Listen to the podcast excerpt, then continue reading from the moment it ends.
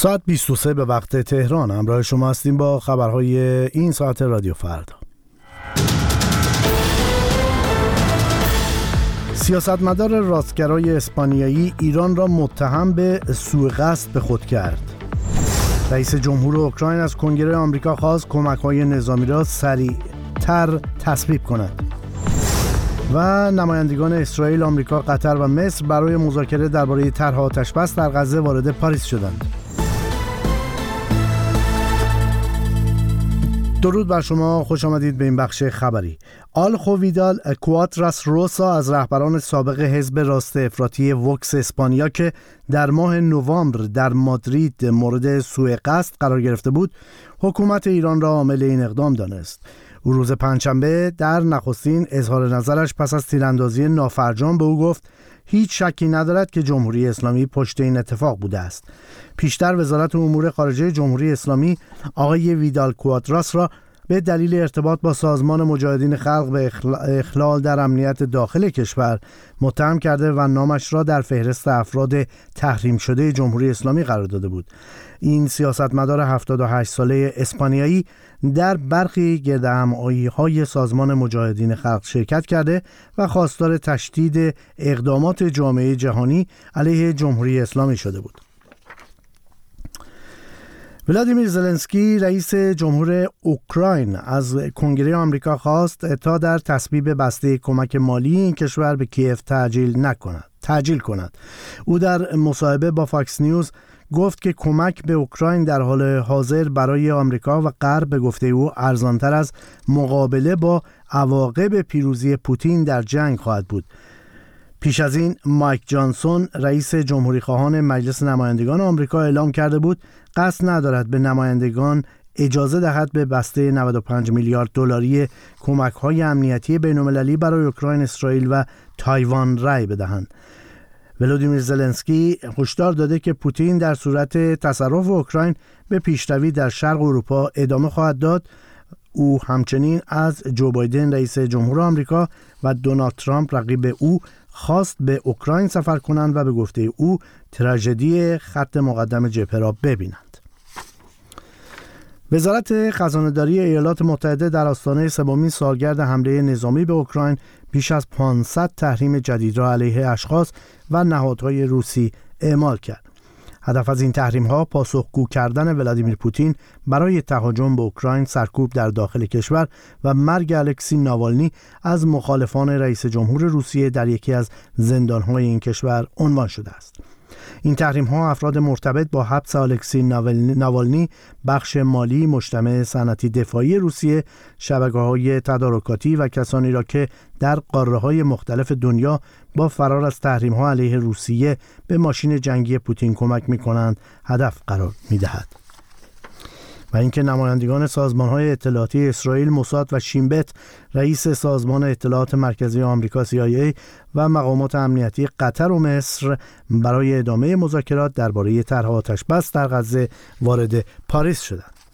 اما همزمان با آغاز دور تازه مذاکرات برای آتشبس در نوار غزه و آزادی گروگانها با حضور ویلیام برنز مدیر سازمان اطلاعات مرکزی آمریکا CIA اسرائیل به عملیات نظامی خود در غزه همچنان ادامه می‌دهد. در حملاتی که از شب گذشته آغاز شد و همچنان ادامه دارد دهها فلسطینی کشته شدند. ایلیا جزایری. درگیری های شدید در مرکز و جنوب نوار غزه در 140 روز از این جنگ.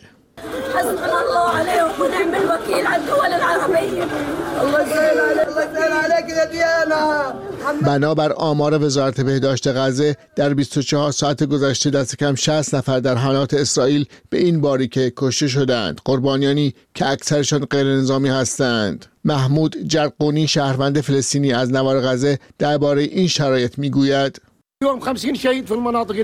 هر روز 50 تا 100 نفر کشته میشن. هر روز 20 تا 30 ساختمون منهدم میشن. این توطعه جهانی علیه ماست. این چیزیه که می‌خوان. هر روز 30 50 100 نفر کشته میشن. اونا آتش بس نمی‌خوان. ما به مرور داریم میمیریم. بیشتر از 100 هزار نفر کشته و زخمی داریم. از شامگاه گذشته شهر خانیونس در جنوب نوار غزه شاهد درگیری های شدید میان نظامیان اسرائیلی و اعضای گروه افراطی حماس بود گروهی که در فهرست تروریستی آمریکا و اروپا قرار دارد. به ویژه غرب شهر خانیونس که توپخانه ارتش اسرائیل آن را به شدت بمباران کرد. منطقه رفح در جنوب نوار غزه نیز شاهد حملات هوایی اسرائیل و انهدام شماری از ساختمان ها بود. حملات اسرائیل به مرکز نوار غزه هم شدید بود. ویدیویی از بیمارستان شهدای الاقصا منتشر شد که انباشت جنازه های کشته شدگان بمباران ها در یکی از سالن های بیمارستان را نشان می دهد. این در حالی است که دور دیگری از مذاکرات برای آتش بس در غزه امروز آغاز شد.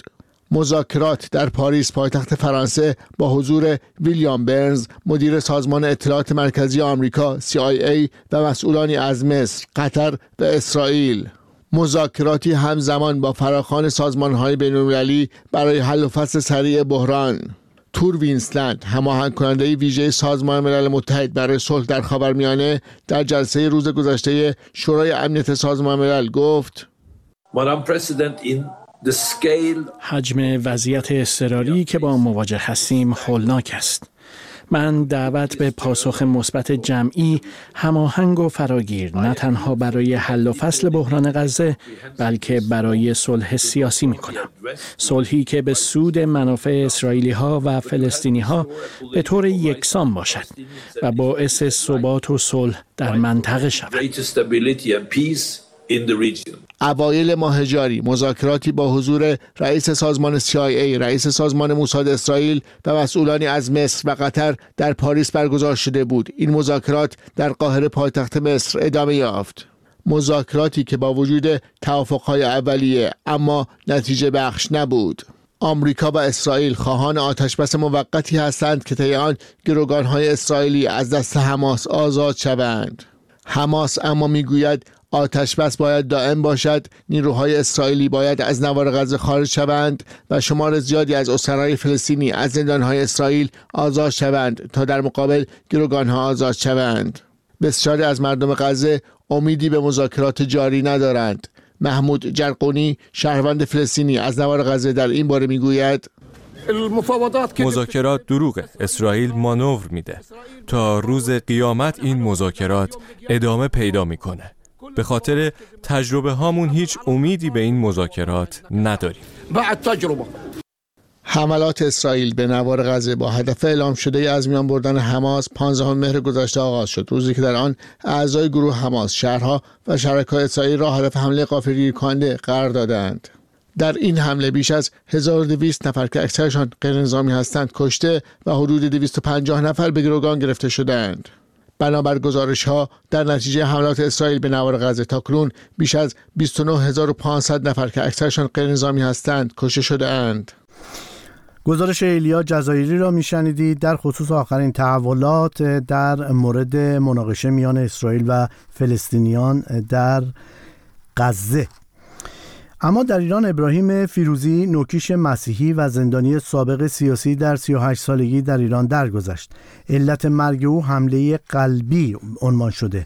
یک زندانی در ارومیه نیز به نام امیر شهبازی که از تمامی شاکیانش رضایت گرفته بود پیش از آزادی و به دلیل شدت فشارها خودکشی کرد.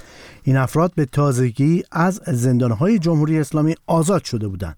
در اینجا رویا کریمی مج در گزارشی به بررسی وضعیت زندانها در ایران پرداخته است آمارهای جهانی می‌گویند ایران با 190 هزار زندانی در رتبه دهمین کشور جهان با بیشترین تعداد زندانی قرار دارد.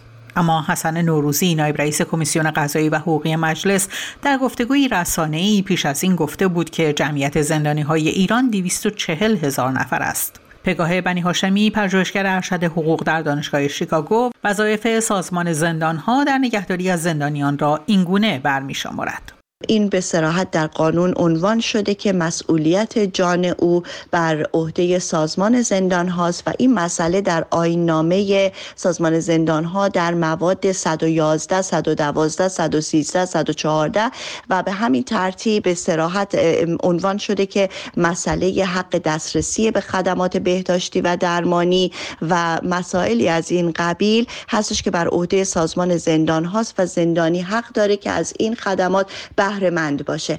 اما در علم کیفرشناسی و حتی در قانون کیفری ایران هم به این مسئله به روشنی اشاره شده که اگر فردی در زندان هست و با اتهاماتی مواجه هست اتهام از ریشه وهم میاد و یعنی ما هنوز مطمئن نیستیم که این فرد اصلا محکوم به مجازات باشه یا نه. در این حالت تنها حق آزادی باید از فرد زندانی سلب بشه. و اگر فرد در حال گذراندن محکومیت خودش هست یعنی مجازات برای اون اعلام شد و باید در برای مدتی در حبس باشه. به همچنین باز فقط حق آزادی هستش که باید از اون سلب بشه. به این ترتیب بقیه حقوق انسانی و حق شهروندی برای فرد زندانی باید محفوظ باشه. به همین منظور هم حق ملاقات رو برای اون قرار دادن حق دسترسی به وکیل رو همچنان داره حق دسترسی به خدمات بهداشتی و درمانی رو باید داشته باشه